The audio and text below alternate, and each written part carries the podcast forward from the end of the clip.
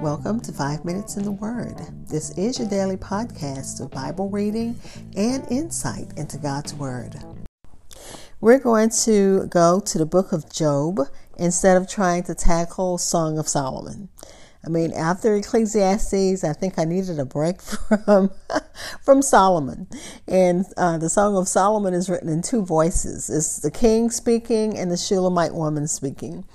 As I was looking at the research, it's like, okay, I don't really want to tackle that right now. My brain needed a little break from that. So we're going to look at Job, which is just as difficult, but with the help of the commentaries and Matthew Henry, prayerfully we'll get a lot from this book. It kind of reminds you of Ecclesiastes, but of course, if you remember the book of Job, just as Ecclesiastes has a happy ending, the book of Job has a happy, hopeful ending. Remember, the book of Ecclesiastes says that when all is said and done, all God wants us to do is fear him and to keep his commandments. So it ends with a hopeful note. It ends with a note of saying, yes, God, we trust you because we know that all you want from us is for us to obey you and keep your commandments. So now we're going to start the book of Job. And it says, and I'm reading from the Matthew Henry commentary. It says, in the book of Job, we have the history of Job's suffering and his patience under them. The writer, no one knows who the author is, but he does not show human frailty. So we see Job warts and all. He's showing that human frailty. We see a dispute between him and his friends. And his friends were Eliphaz, Bildad, and Zophar. And Job responded to them. And then there's a moderator. First, there was Elihu. And then secondly, God himself. And we see the issue of Job's honor and prosperity. Because remember, he lost everything, but God restored. Just like he did Solomon, who was living an apostate life. Job wasn't even living an apostate life. And then it says, we learn that many are the afflictions of the righteous, but that when the Lord delivers them out of them all, the trial of their faith will be found praiseworthy. We'll find honor and we'll give glory to God.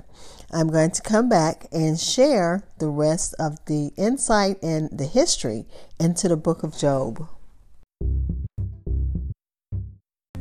Hi, this is Hope Scott, your host of 5 Minutes in the Word. Thank you for listening to my daily podcast, which spends a few minutes exploring God's Word. Please listen, subscribe, and follow. Also, leave a review on Spotify, Apple Podcasts, TuneIn Radio, iHeartRadio, and my new favorites, Good Pods, and many other listening platforms. Also, please follow me on Twitter and Facebook. As we look at the book of Job, we can all think of times in our lives, especially those of us in Southeast Texas, who just recently, in 2017, we had Hurricane Harvey. And then you look at people in Surfside, Florida right now, who've lost everything, including so many lives. And people in, which is not totally different from our situation, where we just lost things. They've lost lives. People in fires in different parts of the world, and tornadoes, and so many things that are destructive. We know what it means to lose. Maybe not as much as others, but we've been and lived through loss. And we've seen that God can give us a peace about it that doesn't make sense. When people are watching you and waiting to see if you're going to break down, and you don't break down because you have God and you know that you have Jesus, you have your big brother there. You know that you have God that you can lean on. You know that you have even the comfort is overwhelming. You can't even explain it. And this is what Job is going to help us to see.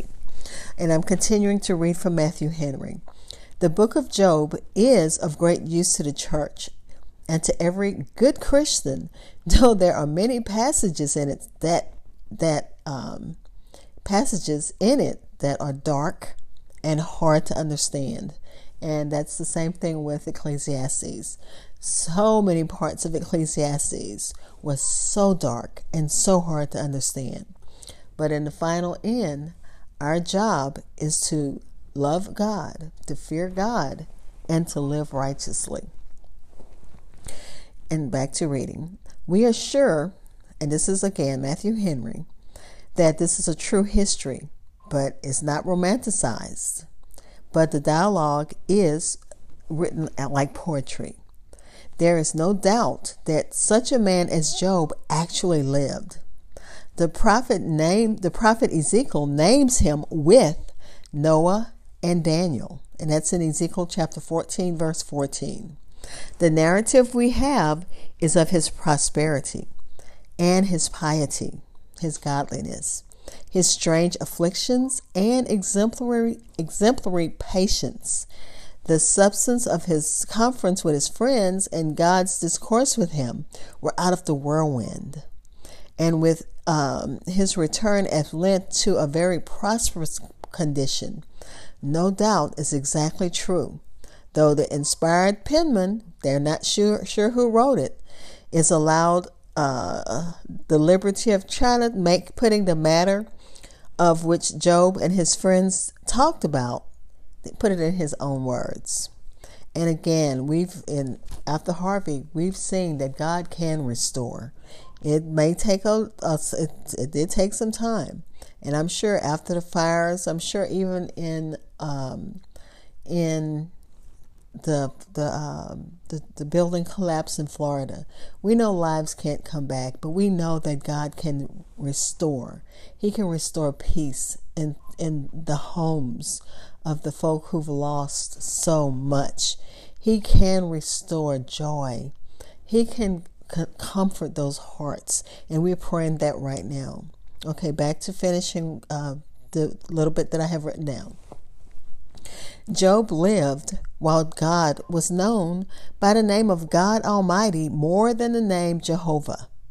He is called Shaddai, the Almighty, above 30 times in the book of Job. So he's called the Almighty. He lived while divine knowledge was conveyed not in writing, but by tradition. So it was oral tradition.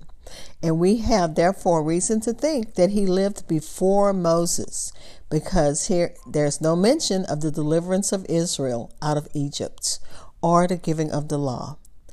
The book of Job presents us with a great example of patience and close adherence to God in the midst of the worst calamities. And God, we thank you. And I'm praying right now for those who are going through, especially in Florida, the worst calamity that anybody can ever imagine. God, we pray for them right now. We know the healing is going to take time, but God, we pray for healing right now in the name of Jesus. Touch those who need you in a special way, who need a special touch from you. Those who are seeking, help them accept Jesus as their Lord and Savior. And we pray that the Holy Spirit continues to convict and convince.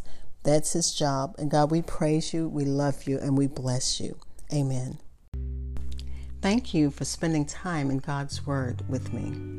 Be blessed.